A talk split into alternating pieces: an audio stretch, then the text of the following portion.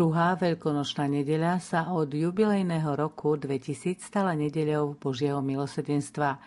V túto nedeľu sa číta Evangelium, kde Ježiš hovorí všetkým. Pokoj vám. Text, ktorý napísal evangelista Ján, vám o krátku chvíľu v relácii v sile slova, ktorú práve počúvate, prečíta Jozef Šimonovič a po ňom sa nad touto mimoriadnou udalosťou budeme zamýšľať s otcom Marianom Gavendom. Pokojné počúvanie vám od mikrofónu želá Anna Brilová. Večer v ten istý prvý deň v týždni, keď boli učeníci zo strachu pred Židmi zhromaždení za zatvorenými dverami, Prišiel Ježiš, stal si doprostred a povedal im. Pokoj vám. Ako to povedal, ukázal im ruky a bok. Učeníci sa zaradovali, keď videli pána. A znova im povedal, pokoj vám. Ako mňa poslal otec, aj ja posielam vás. Keď to povedal, dýchol na nich a hovoril im, príjmite Ducha Svetého. Komu odpustíte hriechy, budú mu odpustené. Komu ich zadržíte, budú zadržané. Tomáš, jeden z dvanástich, nazývaný Didymus, nebol s nimi, keď prišiel Ježiš. Ostatní učeníci mu hovorili, videli sme pána. Ale on im povedal, ak neuvidím na jeho rukách stopy po klincoch a nevložím svoj prst do rán po klincoch a nevložím svoju ruku do jeho boku, neuverím. O osem dní boli jeho učeníci zasa vnútri a Tomáš bol s nimi. Prišiel Ježiš, hoci dvere boli zatvorené a stal si doprostred a povedal pokoj vám. Potom povedal Tomášovi, vlož sem prst a pozri moje ruky. Vystri ruku a vlož ju do môjho boku. A nebuď neveriaci, ale veriaci. Tomáš mu odpovedal, Pán môj a Boh môj. Ježiš mu povedal, uveril si, pretože si ma videl. Blahoslavení tí, čo nevideli a uverili. Ježiš urobil pred očami svojich učeníkov ešte mnoho iných znamení, ktoré nie sú zapísané v tejto knihe. Ale toto je napísané, aby ste verili, že Ježiš je Mesiáš, Boží syn. A aby ste vierou mali život v jeho mene. Skúsme sa teraz aj my presunúť do večeradla, kde boli učeníci a kde sa im zjavil Ježiš. Bolo to vlastne 8. deň po zmrtvých vstaní. Aj nám Ježiš hovorí, pokoj vám. Vidíme, že učeníci boli zatvorení zo strachu pred Židmi. Židia sa báli, že Ježiš stane z mŕtvych, dali strážiť hroba, zas učeníci sa báli, že ich postihne to, čo ich majstra, teda, že vlastne ich môžu podobne ukrižovať. Na to vidíme aj ten úplne opačný postoj, že to Ježišovo poďa nasleduj ma, vezmi svoj kríž. Sice je podmienka učeníctva, ale nemá sa to prejaviť ako strach. Ježiš tam vstupuje ako ten, ktorý stojí na nohách, stúpi a prináša pokoj pokoj, ktorým sa Židia bežne dnes zdravia, šalom, je síce aj bežný pozdrav, ale je to prianie zároveň plnosti mesiánskeho dobra, teda nielen majte pekný deň, alebo takéto tie bežné e, pozdravy, alebo užite si to, alebo dobrú chuť k obedu. Čiže ten pozdrav šalom je prianie mesiánskych dobier. To, čo v ruštine spasí, iba ďakujeme, nech ťa Boh spasí. A povie sa to aj bežnej reči aj komunisti to používali, ale hovorili, nech ťa Boh spási, to je prianie e, spásy. Takže niečo podobné, takto znel šalom pozdrav e, aj z Ježišových úst, keď sa objavil medzi nimi. Teda nech vás tie mesianské dobrá, ktoré zo sebou prinášam ja, naplnia. Svoj pokoj vám dávam, nie ako svet dáva. To je ten pokoj ako Boží dar. No to by asi málo koho napadlo, že ruské ďakujem, teda spasiba, hovorí o spáse. No to sú tie paradoxy, o ktorých sme si hovorili aj v súvise s Ježišovým utrpením, že e, Židia Ježiša odmietli a rímsky vojaci ho vyhlasili za kráľa, i keď posmešne, ale uznali, že je to král. Stotník povedal člen popravčej čaty, tvrdý človek, toto bol Boh, to bol Boží syn. A tieto paradoxy pokračujú aj v dejinách cirkvi. No a keď ide o tento pozdrav, to je jeden z takých paradoxov prozreteľnosti, že aj zoberme si v čase totality v Brežnevovi, keď Gromiko, minister zahraničia, niečo podal, povedal mu, nech ťa spasí Boh, spasíba. Neuvedomili si, ale to prianie spásy tam odznievalo. A to je to veľké, tak ako kliatba, aj keď človek si na nejaký výraz taký preklínajúci privykne. Tým pádom nie je tam priamy úmysel niekomu prijať zlo, ale to zlo, prianie zla tam odznieva, takisto našťastie aj to prianie dobra, aj keď v tej chvíli možno to človek povie tak ozaj povrchne len zo zvyku, ale kde si to prianie dobra, tam je.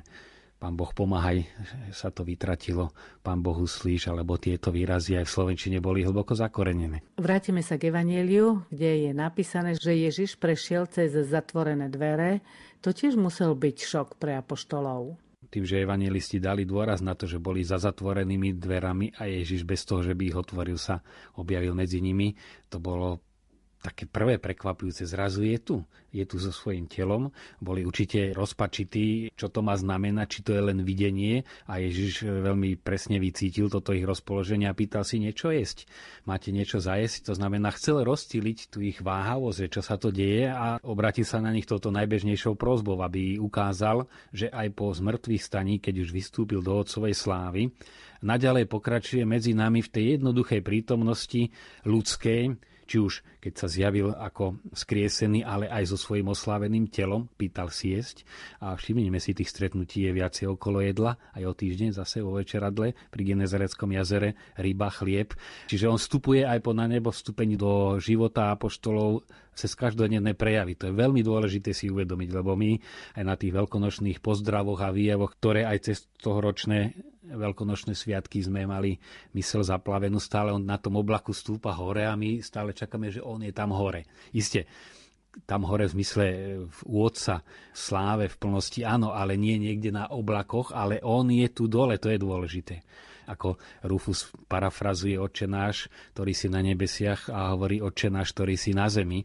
Tým nechce poprieť Otče náš, ale že ten Otec je aj tu na zemi, medzi nami teda najmä cez svojho syna sa prejavuje otcová láska. Kto vidí mňa, vidí otca, povedal Filipovi. No a preto je dôležité takto e, zostať síce vo viere spojený s osláveným Kristom, ale uvedomiť si aj oslávený Kristus prichádza do nášho večeradla, to znamená do spoločenstva liturgického, prichádza do rodiny a je pri stolovaní, je pri jedení bežného chleba, mesa, to čo aj učeníkom, ale je to zároveň oslavený Kristus. Tieto dve veci nesmieme zabúdať. Ježiš vo večeradle povedal apoštolom, pokoj vám, ako mňa poslal Otec, aj ja posielam vás. Čo to pre nás znamená? Tu sa rodí vlastne poslanie cirkvi. Poslanie cirkvi vyplýva zo samotného Ježišovho mandátu. Znova je dobre pripomenúť si, čo znamená, keď Boh niečo hovorí. Najvystižnejšie v knihe Genesis, keď Boh povie buď svetlo, tak vzniká svetlo. Buď vesmír, buďte ryby, tak všetko vzniká v tom Božom buď je energia, sila spôsobiť to, čo to slovo hovorí. A takto odznelo to chodte, príjmite, učte všetky národy, krstite, čiže to nebolo len nejaké teoretické poradenie. V tom chodte bola celá energia Božia, ktorá posiela církev do sveta. Preto aj nedávna konferencia, ktorá bola v Bratislave o novej evangelizácii, správne predseda Pápežskej rady pre novú evangelizáciu Rino Fizikela zdôrazní, že nie len to, že ľudia potrebujú Krista, isté, že my im ho máme zvestovať, pretože ho potrebujú. Tie dobrá, ktoré sme dostali, si nemáme nechať pre seba dobrá spásy, ale každý človek, aby bol harmonicky rozvinutý a plne šťastný, potrebuje Krista. Čiže to volanie po novej evangelizácii už zaznieva z tých, ktorí Krista nepoznajú, ale už svojou existenciou, svojou nespokojnosťou, tí, ktorí svoje túžby naplňajú rôznymi iluzórnymi spôsobmi, už čakajú. To je jedna vec, že to, to čakanie už je tu a čakajú to od nás. Ale on zdôrazňoval, treba ale vychádzať z toho, že to je poslušnosť Ježišovmu príkazu a poslušnosť v zmysle, on celú tú dynamiku, tú silu poslania dal nám. Vy ste vyslaní, vy ste vyslanci, legáti. No a v tom poslaní e, našom vlastne pokračuje jeho poslanie, tak ako otec poslal mňa, ja posielam vás. A to je veľmi dôležité, že Ježiš sa zjavuje učeníkom a zároveň im dáva poslanie. Napokon to máme stále, e, keď si zoberiete, či už chvíle, keď e, proroci starozákonní prežili to stretnutie s Bohom veľmi hlboké vnútorné, vždy sa týkalo poslania. To nebolo, že by Boh riešil ich nejakú vnútornú krízu, alebo proste, aby mali príjemný mystický zážitok. Vždy Jeremiáš, Izaiáš, ktorýkoľvek prorok, stáň, choď, Jonáš do Ninive, to stretnutie s Bohom je poslanie.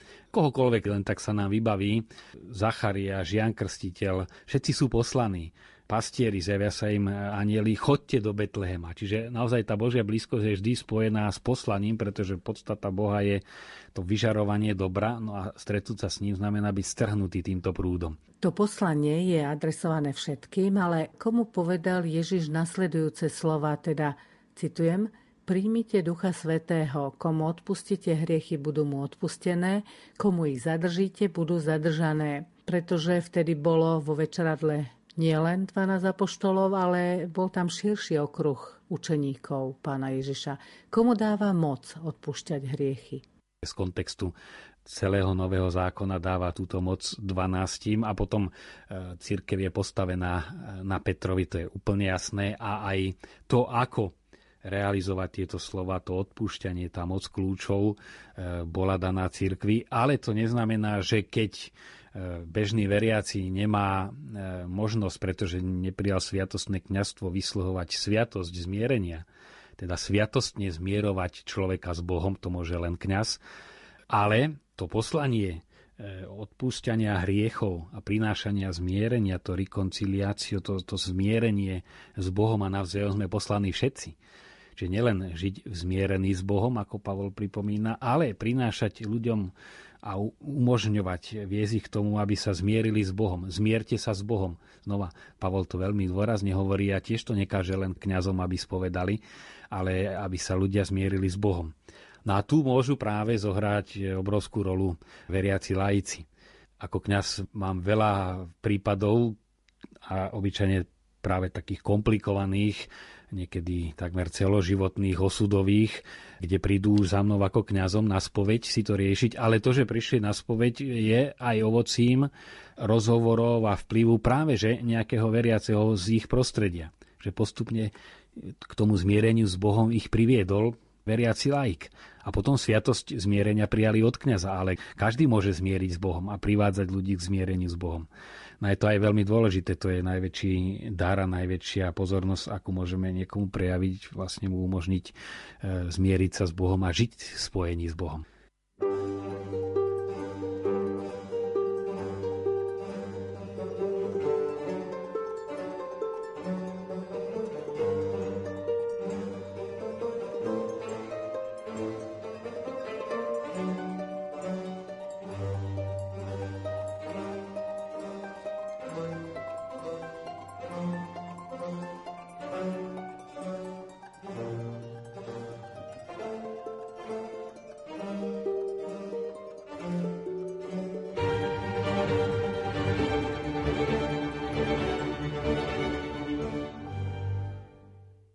Pán Ježiš prichádza so slovami pokoj vám.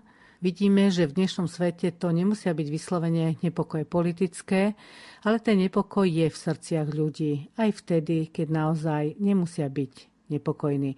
Všeobecne môžeme povedať, že ľudia nemajú pokoj v sebe. Tak ako šalom pokoj je e, naplnenie mesianských dobier, nepokoj je priamy dôsledok hriechu. A nielen pre výčitku, že človek keď spraví niečo zlé, znepokojenie, vyčíta si, alebo je nepokojný, keď treba niekto niečo ukradne, že či mu na to neprídu, je ustrašený, ale je to aj oveľa hĺbší nepokoj tým, že tu nastal nejaký vážny zásah do života človeka. A sa to celé vo vnútri rozbilo a preto pokánie a opustenie hriechu je aj cesta k pokoju. No a je pravdou, že ľudia dnes žijú vo veľkom nepokoji a paradoxne, e, či majú zabezpečenejšie vonkajšie podmienky, aby mali pokoj, tak tým menej ho majú. V dnešnej dobe, keď si pozrieme ľudí, ktorí sú zabezpečení úplne v pohode, aj čo sa týka financií, aj domu, aj, aj detí, sú nepokojní, pretože v prvom rade je tam ten hlboký nepokoj duše, že oni majú uspokojené len tie základné životné potreby, ale duša je nenaplnená a tým pádom človek nie je spokojný ani s tým ostatným. Keď nie je duša naplnená Božím pokojom, tak akékoľvek materiálne zabezpečenie, akékoľvek úspechy, ktoré by mohli človeka potešiť alebo povedať si, tak vďaka Bohu mám dobrú prácu, mám dom, mám postarané a x je takých a sú nepokojní totálne. A neraz práve tí jednoduchí ľudia povedia, no mám toho málo, ale vďaka Bohu a majú hlboký pokoj. Čím nechcem povedať, že majetok e, je ako taký kliatba. Vždy boli aj chudobní, aj bohatí a Ježiš chodil medzi jedných aj druhých. Ale dôležité je, či človek sa otvára Bohu a v tom prípade vie aj k tomu majetku zaujať správny postoj a vie zase zaujať vnútorný postoj aj k nedostatku, alebo k chorobe, alebo k ťažkostiam. No a práve preto, že Ježiš na kríži odstránil hriech, tak on v plnosti môže povedať pokoj vám lebo on prichádza vlastne so zväzťou hriechy sú vám odpustené, máte cestu do plnosti života otvorenú, pokoj vám, čiže sláva, už je to tu, máte to otvorené. Takže toto všetko znamená ten pozdrav veľkonočného pokoja. Možno tá otázka, či tá výčitka nedoľahla na mnohých už v útorok po Veľkej noci, že sa naháňali do poslednej chvíľky, ako všetko nakúpiť, zabezpečiť. Videli sme to, e, tú paniku v médiách, že jeden deň sa nebude predávať. Celé týždne predtým a potom vo veľkom sa nakupuje predlžené predajné hodiny a zrazu jeden deň akoby, akoby mal na rok byť zastavené dodávky potravín, takmer katastrofa. No to hovorí o tom, že bez toho materiálneho mnohí ľudia znepokojne hoci by mohli si povedať, no aspoň ten jeden deň, určite si to povedia zamestnanci týchto obchodov, že aspoň jeden deň máme trošku pokoj, no ale zase tých čaká doma veľa práce, lebo naozaj tie zamestnania úžasne vyšťavujú ľudí. To vidím pri tých pokladniach, že sú až na smrť unavení tí, čo tam sedia a za smiešné peniaze, keď už o tom hovoríme. Na pozadí dnešného evanielia, ale aj toho, čo sme čítali pred týždňom, je to otázka a určitý zápas medzi tým uveriť a presvedčiť sa. Ako je v dnešnom evanieliu prípad Tomáša, ktorý povedal, že chce vložiť ruky do rán, až potom uverí. Už tým, že Ježiš mu povie, si to povedal a kým tam ešte Ježiš nebol, povedal to len učeníkom a on príde, Tomáš, vlož sem ruku, čiže mu dal najavo, vedia, viem nie len, čo si teraz myslíš, ale aj čo si tu povedal. A on si to uvedomil. Ako to, že len čo príde, on hovorí správ to, čo som ja vyhlásil, že kým nevložím ruku. To, že v učeníkoch sa bije práve to, že musia uveriť, že ten Ježiš je, žije a zároveň sa môžu presvedčiť, to je tá hlboká dilema tej tzv. čistej viery a zároveň potreby presvedčiť sa hmatateľne. Je pravda, že tí veľkí mystici Hovoria, že postupne, kto sa chce dopracovať k tomu najhlbšiemu spojeniu s Bohom, musí zanechávať jednak predstavy hmotné e, o Bohu, ktoré si robíme, musí zanechávať dokonca aj symbolické predstavy, lebo stále ešte to je len predstava, to je naša predstava, nie Boh. Boh je až za týmto všetkým. No, takže to je cesta k tej hlbokej mystike. Pravdou je na druhej strane, že sám Ježiš ide v ústrety tejto našej ľudskej potrebe, pretože to, že my vnímame prostredníctvom zmyslov, to je nie naša slabosť, to je Božie stvorenie. Tak nás stvoril, aby sme duchovné hodnoty vnímali cez hmotné. To je celý ten symbolický jazyk, ktorý používa Biblia, ktorý používajú duchovní autory. Symbolický jazyk spočíva v tom, že hovoriac o veci hmatateľnej, hovoríme zároveň, a to je tá symbolika, alebo nám to pripomína vec, ktorá nie je hmatateľná, ale vieme, že existuje treba srdiečko a láska. No tak láska je nehmotná, ale existuje. Tento symbol, keď sa človek naň pozrie, vyvolá, aha, tam existuje tá láska. To sú hmatateľné znaky, posúvajú nás a nielen do ľudských, reálnych eh, vzťahov, ktoré sa ťažko dajú inak vyjadriť, ale aj do duchovných. A toto je vlastne podstata aj toho, prečo Boh eh, sa stal človekom aj v exhortácii o Božom slove alebo Eh, viackrát to použila Jan Pavel II, si to tak uvedomujú, že eh, cez Svete písmo sám Boh hovorí k človeku ľudským jazykom. Ale ten ľudský jazyk v prípade Božieho slova je zároveň Boží jazyk. A zase naopak, keď sa človek modlí slovami Svetého písma, hovorí k Bohu v jeho rodnom jazyku, povedzme to teda, hovorí Božím jazykom, lebo to slovo je Božie. Je ľudské, jednotlivé slova, dokonca v Slovenčine, ale to je slovo Boha a na Ježišovi Kristovi hmatateľne v jeho tvári vidíme Božiu tvár. To je tá veľkosť vtelenia, že cez, ozaj, aj keď bol určite dôstojný keď niesol kríž aj zohavený, jeho tváre ľudskej, napriek akejkoľvek výnimočnosti, ale predsa len ľudskej, samozrejme vyžaroval Boh. Boh sa pozeral na svet, na druhých ľudskými očami. A to je dôležité si uvedomiť, že iným spôsobom, ako keď Ježiš žil na zemi, ale reálnym spôsobom Ježiš žije a pôsobí v cirkvi.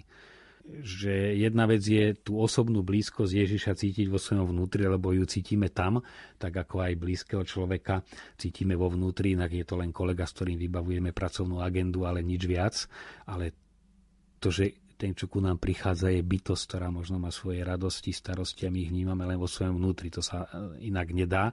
Takisto Ježiša síce treba vnímať e, ako osobu, ten, ktorý je pri mne len v srdci, lebo srdce je orgán, ktorým človek je schopný vnímať Boha. Ale na druhej strane je dôležité si uvedomať, že on aj v tej fyzickej podobe je tu hmatateľný. To je dávny spor ikonoklastov, či znázorňovať Boha alebo neznázorňovať. No pravdou je, že e, keď znázorníme Boha, je riziko, že budeme považovať či už tú najsvetejšiu ikonu, že to je ten Boh, to je to Božie a nie samotného Boha. Ale na druhej strane, keď ju odstránime, tak sa budeme pozerať na holú stenu a e, Boh nám bude unikať.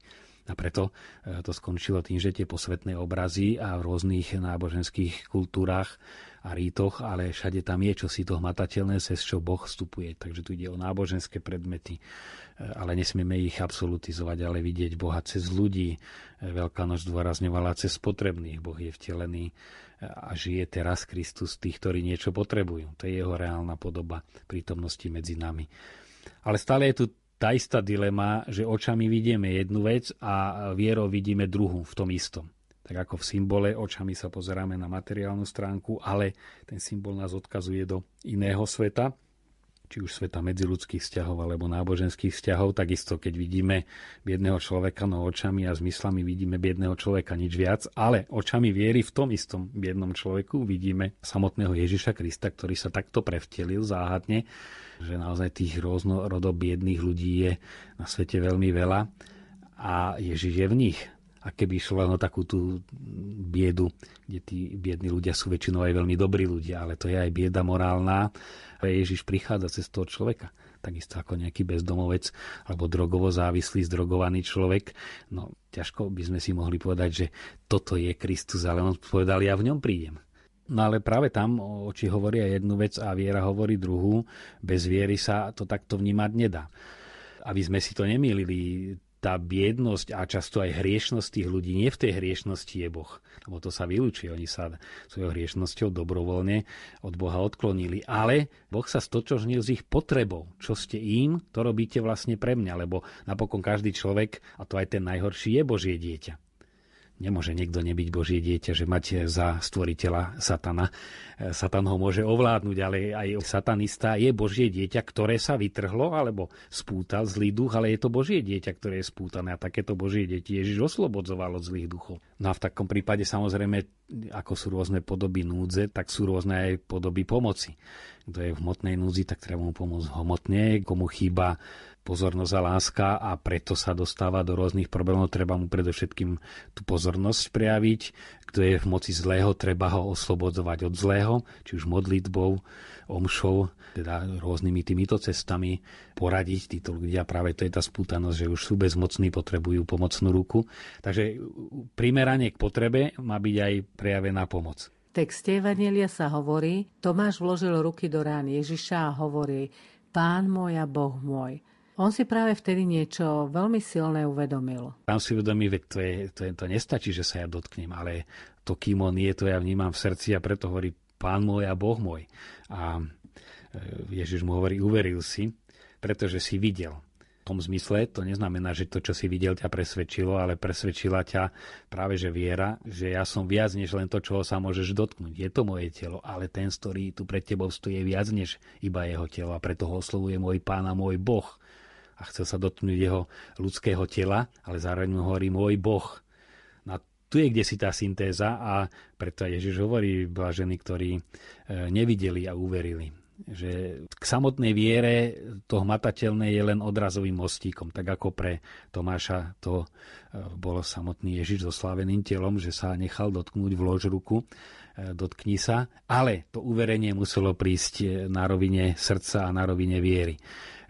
Inak by len bol historik, ktorý skonštatoval, ja som sa ho dotkol a nič viac dnešnej dobe, či už v chudobných, ako sme hovorili, alebo v tých iných prejavoch Božej prítomnosti v sviatostiach. No kto neverí, tak je to oplatka, ak sa úplne vytratila viera, že je tam Boha. Prítomnosť Boha v hostí Ježiša ako osoby sa dá vnímať len vierou. On je tam aj keď my neveríme. Môže aj satanista tú hostiu zobrať a zneúcti, zneúcti Krista, nie je kúsok chleba. Ale aby sme ho my tam vnímali, na to je potrebná viera. My ju potrebujeme, on ju nepotrebuje, lebo on tam je vďaka našej viere. Eucharistická prítomnosť nie je výplod našej viery, že my sa tu zhodneme a teda naša viera vytvorí eucharistickú prítomnosť, ako je to vlastne v ponímaní evanielikov. Ale on tam je a my vierou vnímame, že tam je. V tomto kontexte by som e, spomenul aj tie iniciatívy, ktoré z nemeckých krajín vychádzajú, hoci to nie, sú, nie je postoj všetkých nemeckých veriacich, aj tam je to len malá skupina. Chcú iniciátori týchto žiadostí a petícií na svätého Otca, aby si spoločenstvo vyberalo toho, k tomu bude predsedať, teda kňaza, že deleguje mu svoju moc a tieto celé teórie, ktoré vznikajú na základe straty viery. Pretože kňaz, keď slúži svetú omšu, keď hovorí slova premenenia, tú silu premeniť mi nedala komunita ak aj keby tam boli všetci svety z neba a sa dohodli, že mňa si odhlasujú, že ja ich budem zastupovať pri premenení, to by nemalo absolútne žiadnu účinnosť. To sa Kristus rozhodol. A toto je ten omyl. Viac menej sa stratí viera v eucharistickú prítomnosť, tak iste to spoločenstvo musí niekto viesť, tak sa obec, farnosť alebo dieceza spraví referendum a vyberú si pastora. No ale v prípade aj kňastva, sviatosného, teda vo všetkých stupňoch, aj episkopatu, biskupstva, to je vlastne, že Boh ju dáva. A to je to pokoj vám, ako mňa poslal otec a Ježiš hovorí, nemôžem robiť iné len to, čo vidím u svojho otca a môj otec pracuje a preto aj ja pracujem. Čiže to, čo ja robím, čo hovorím, chodím, tú konkrétnu činnosť, ktorú by mohol napokon robiť aj kdokoľvek iný, ale ten rozdiel je v tom, že vo mne ide otec. Ja som poslaný otcom. Ježiš bol syn, ktorého otec poslal, ako v tej vinici, pošlem nakoniec svojho syna, ale to je Boh, ktorý pôsobí. Na to isté pokračuje v cirkvi, kde ten ľudský aspekt je niekedy až príliš ľudský, ale to podstatné je, že Boh tam pôsobí. Ako aplikovať dnešné evanelium do života? V súvise s druhou veľkonočnou nedelou, ktorá je zároveň nedela Božieho milosrdenstva, aby bolo možno dobre sa cez ďalší týždeň pri dvoch veciach zastaviť. Jednak si pripomínať to Ježišovo pokoj vám, lebo to je prejav Božieho milosrdenstva. Ja vám prinášam ten najhlbší pokoj, ktorý je ovocím odpustenia, teda milosrdenstva Božieho. Uvedomiť si, ja môžem byť pokojný, lebo Boh mi odpúšťa, čiže ten dar odpustenia, potrebu odpustenia, to je jedna oblasť. A druhá oblasť, možno si tak vedome sledovať, cez aké rôznorodé podoby hmatateľné, ktoré vnímame zmyslami, je teraz prítomný Kristus, ako vnímame s vierou. Pán Ježiš sa nám zjavuje aj vo v svojom veľkom milosedenstve. Treba tomu veriť a dôverovať. Požehnanú nedeľu vám želajú otec Marian Gavenda a Anna Brilová.